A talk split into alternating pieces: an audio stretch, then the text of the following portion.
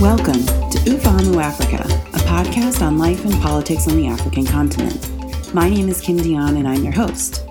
This week's episode focuses on Zimbabwe, where there is a new president. Following a week of shifts in power, Robert Mugabe ultimately resigned from office, and on Friday, his former vice president, Emmerson Mnangagwa, was sworn in as president. There's a series of great posts we edited at the Monkey Cage as events unfolded. First, I'd like to point listeners to Dr. Chipo Dendere's piece on Grace Mugabe, the former First Lady and a key figure in the Zimbabwe crisis. Gucci Grace, as she has been known, had been campaigning for months to oust Mnangagwa from the ruling party ZANU PF. There's also a great explainer post on authoritarianism and coups written by Andrea Kendall Taylor and Erica Frantz. Kendall Taylor and Frantz ask what went wrong for Mugabe, since most aging dictators don't get toppled by coups. They help define what a coup is and show that the definition may be evolving as authoritarian regimes also engage new strategies to stay in power. Finally, Dr. Kristen Harkness of the University of St. Andrews has a piece cautioning against too much celebration at Mugabe's ouster. Titled, Without Mugabe, Is Democracy Coming to Zimbabwe? Probably Not, Harkness's piece offers three reasons why democracy in Zimbabwe is an unlikely outcome recent trends in African coups, the loyalty of Zimbabwe's military to the ruling party, and because the new president, Emmerson Mnangagwa, is deeply implicated in the corruption and human rights abuses that occurred during Mugabe's rule. In Kenya this week, the Supreme Court upheld Uhuru Kenyatta's win in the repeat election held in October that was boycotted by Raila Odinga, the leading opposition candidate. Kenyatta is due to be sworn in as president on Tuesday. Mishak Samati, a doctoral student at Georgia State University, has written about Kenya's Supreme Court and the 2017 elections, providing broader context to the role judiciaries play in African elections, particularly as it relates to reducing violence. In his research of 392 African elections, Samati finds that courts can mediate disputed elections, but losers won't rely on courts in countries where the judiciary is not independent. His research shows the importance of judges having security of office, with removal procedures divested from the executive or legislature.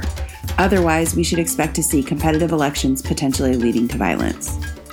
Finally, I found an interesting piece in the Ugandan Daily Monitor about women who bore children of Chinese nationals who were working on a dam construction project. The women and children have been abandoned by the Chinese fathers, and local communities are petitioning the Chinese power company that brought the workers to Uganda to provide support for the children. The piece raises a lot of interesting questions.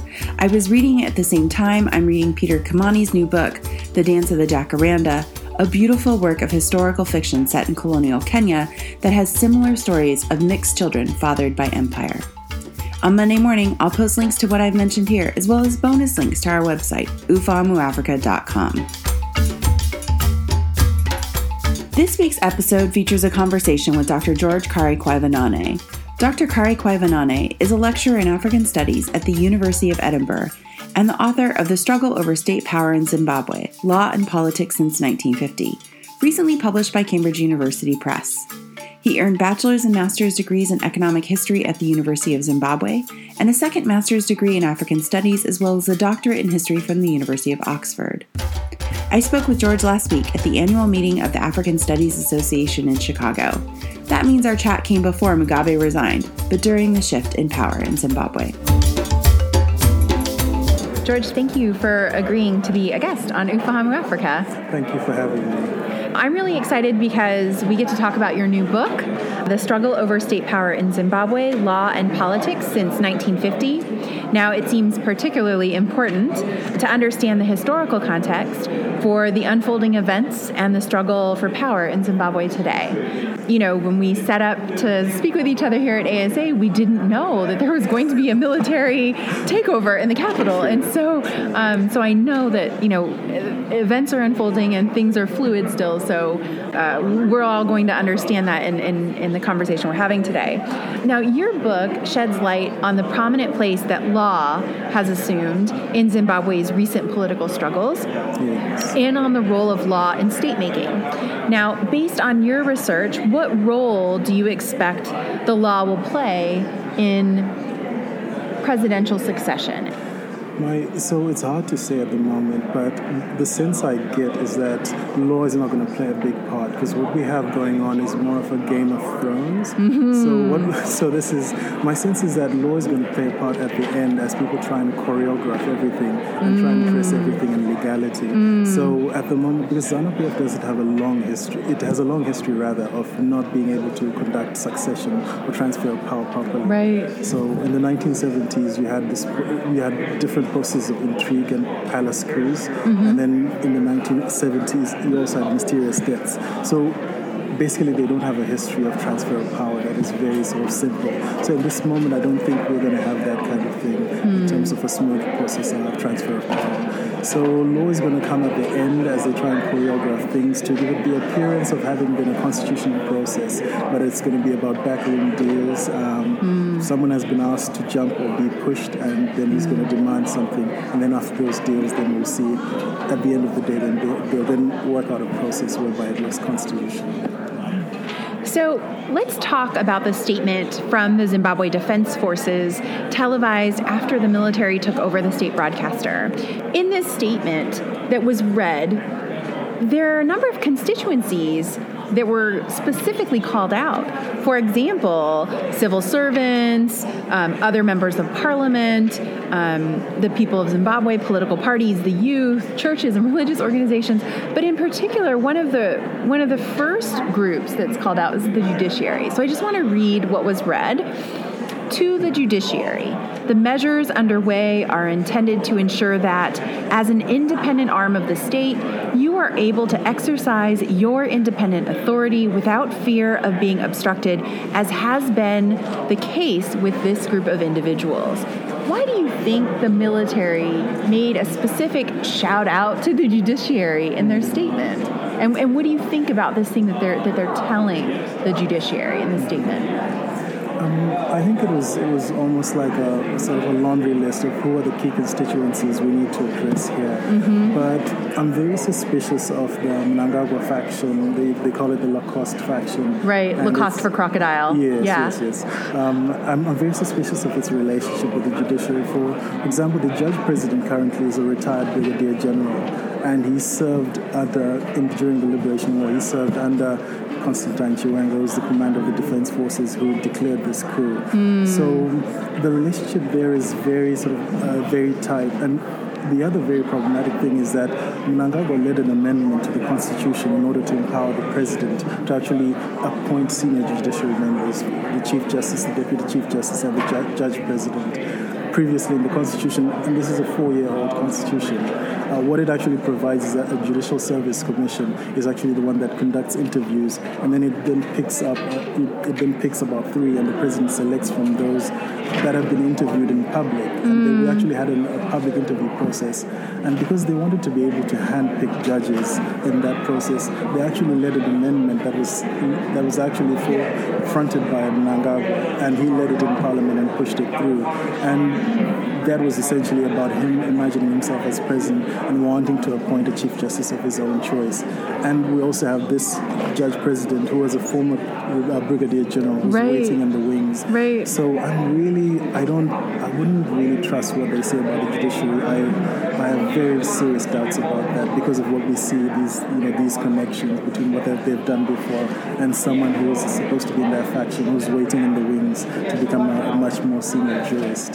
So that's my sense of that that's really it makes me pessimistic hearing that.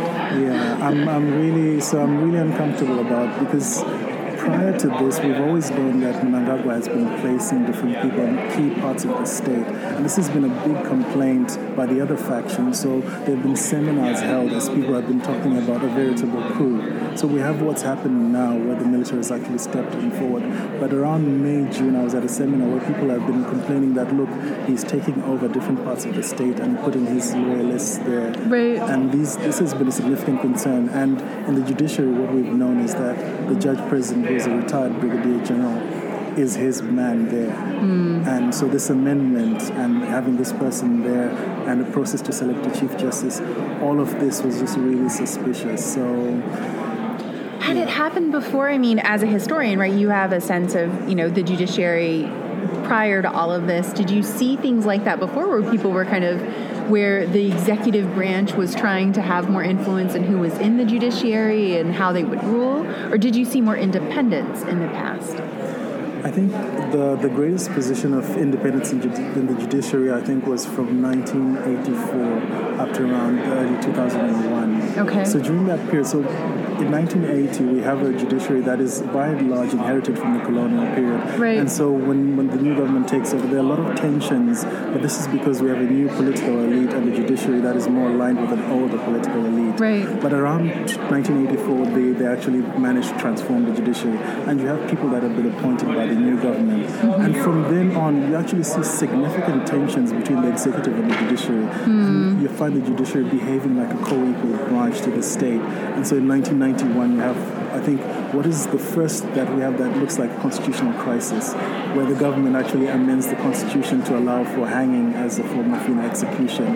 And but there was a constitutional case that was actually being heard, and arguments had actually been prepared to actually try and illegalize the death sentence by presenting it as something that is a form of inhuman sort of punishment. Right. And the government steps in, and that creates a big sort of you know constitutional crisis and public statements between the president and the chief justice, mm-hmm. um, and a serious clash that then subsides. We see that again happening around 2000, but after that, a lot of the old judges are then forced into retirement. So once they get forced into retirement, we then have a very what can I say, a judgment not necessarily that they're bought out, but they're amenable to you know the government's you know right needs. So whenever we had a sensitive political case, the judiciary was more likely to rule in favor of the government. government. And it was never like that prior. So when you compare the judiciary before 2001 and after, you see what some have called the captured judiciary, mm. especially when it comes to political cases.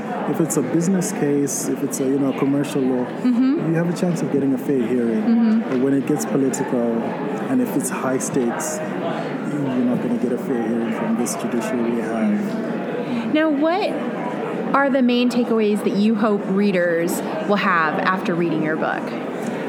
I guess the, the, first one really has to do with grassroots struggle for human rights. I think for me, the, one of the key things is that the struggle for human rights in Zimbabwe has a much longer history than this post-Cold War kind of moment mm-hmm. and the particular human rights discourse we have in the post-Cold War period that mm-hmm. many have found to be sort of more and more impoverished and it doesn't quite empower poor people to make claims on the government. But if you sort of recontextualize the struggle for rights in Zimbabwe and place it within that longer history, starting from where I start, the post World War II period, mm-hmm. what you actually have is what some call the politics of rights, where you demand rights from the state and you actually struggle politically for them, mm-hmm. not a kind of discourse of rights whereby you delegate the struggle to, to NGOs. So I think when you recontextualize the struggle for political rights in Zimbabwe and you start from the 1950s, yeah. I think that's a really important, it gives us the intellectual resources to, to re-energize the sort of the struggle for rights in Zimbabwe, and I hope in Africa more generally. So that's something that's a key thing I hope to be taken away.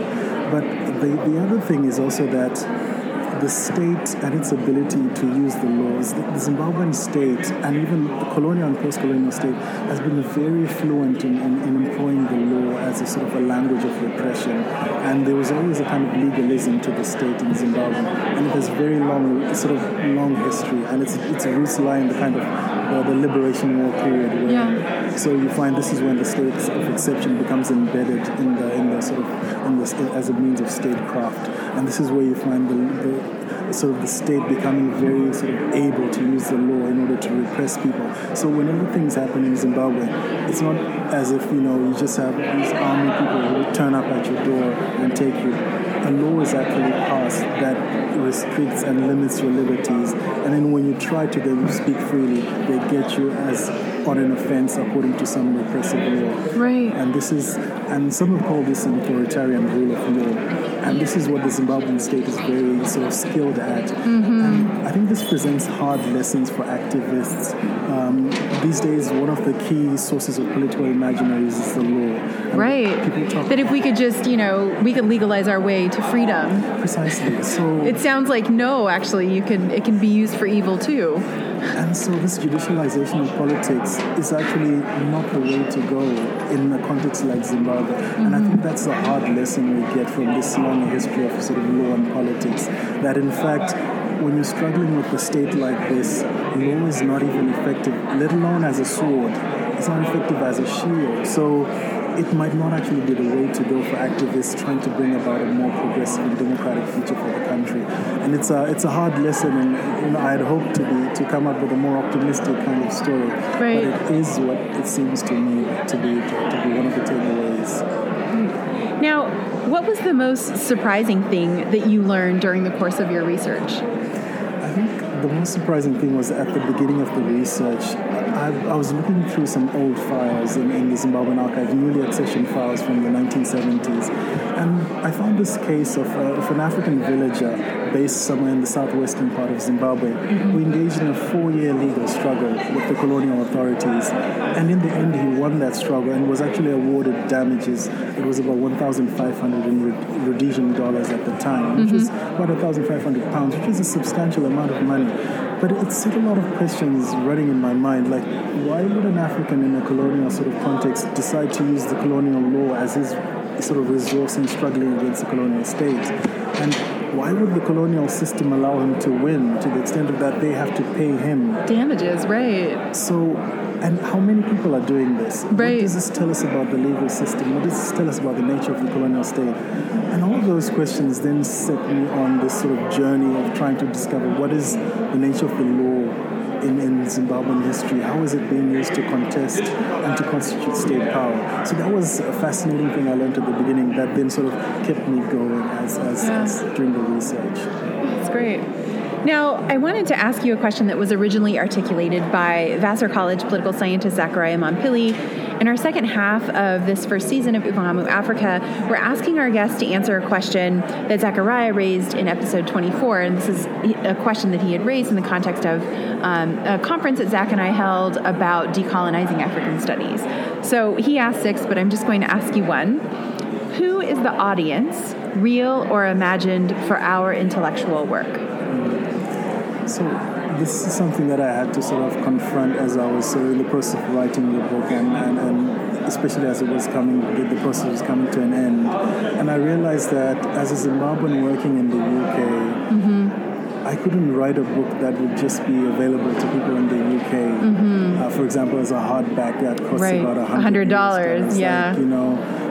And someone tweeted at me, and you know when I sort of tweeted in a poster of the book, mm-hmm. they just said that's not for us, and it, it made the it struck the point home that mm. you know knowledge about Zimbabwe that is produced needs to be accessible to Zimbabweans, right. and one of the practical issues is to be able to get a paperback copy mm-hmm. that is available and can be sold and can be bought in Zimbabwe, mm-hmm. and that's one of so that's something that became very real to me. Mm-hmm. Um, and obviously other formats, being able to sort of engage with people about the kind of ideas that are in the book, because it is really about Zimbabwe's past, and possibly it is something that people can use to think about its prospective future. Right. And I think there needs to be ways of sort of making it available, or at least some in different forms, to people to be able to engage with the ideas. At least if we can start a debate, then you know, I'm happy. So for me, the audience has to be beyond the ivory tower of academia, and it, has, it needs to start to involve people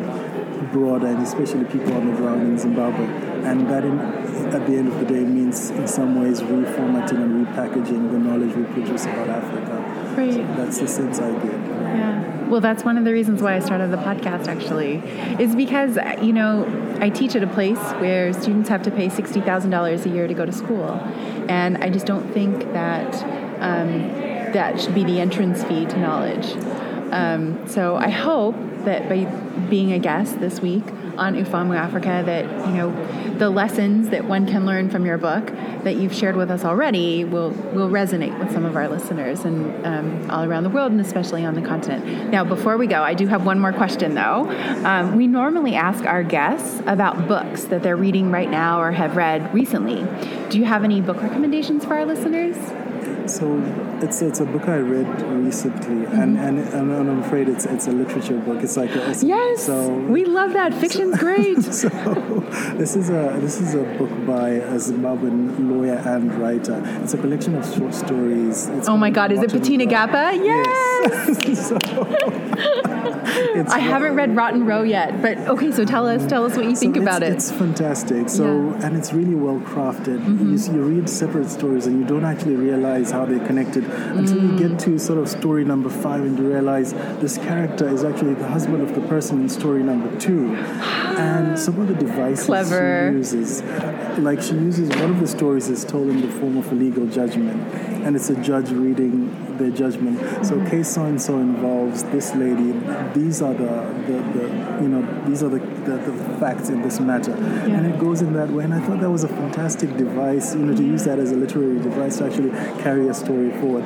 So I thought it's fantastically written. It's well crafted, and because of of my research that touches on the law, right. it actually sort of brings sort of fiction and fact together, together. in a way that we that I found interesting. And so that's the, that's a book I recommend. Yeah. Well, thank you so much, and thank you for being a guest this week. Thank you very much for having me. That's all for this week. Find us online and tell us what you're reading and learning about the continent. You can listen to Ufahamu Africa on iTunes, Stitcher, SoundCloud, or on our website, ufahamuafrica.com. Find us on Twitter at Ufahamu Africa. Ufahamu Africa is a production of Smith College, sponsored by the Government Department and the Committee on Faculty Compensation and Development. Kawia Aruna, class of 2021, is Ufahamu Africa's research and production assistant. Technical assistance is provided by the Center for Media Production, and music is courtesy of Kevin MacLeod. Thanks for listening. Until next week, Safiri Salama.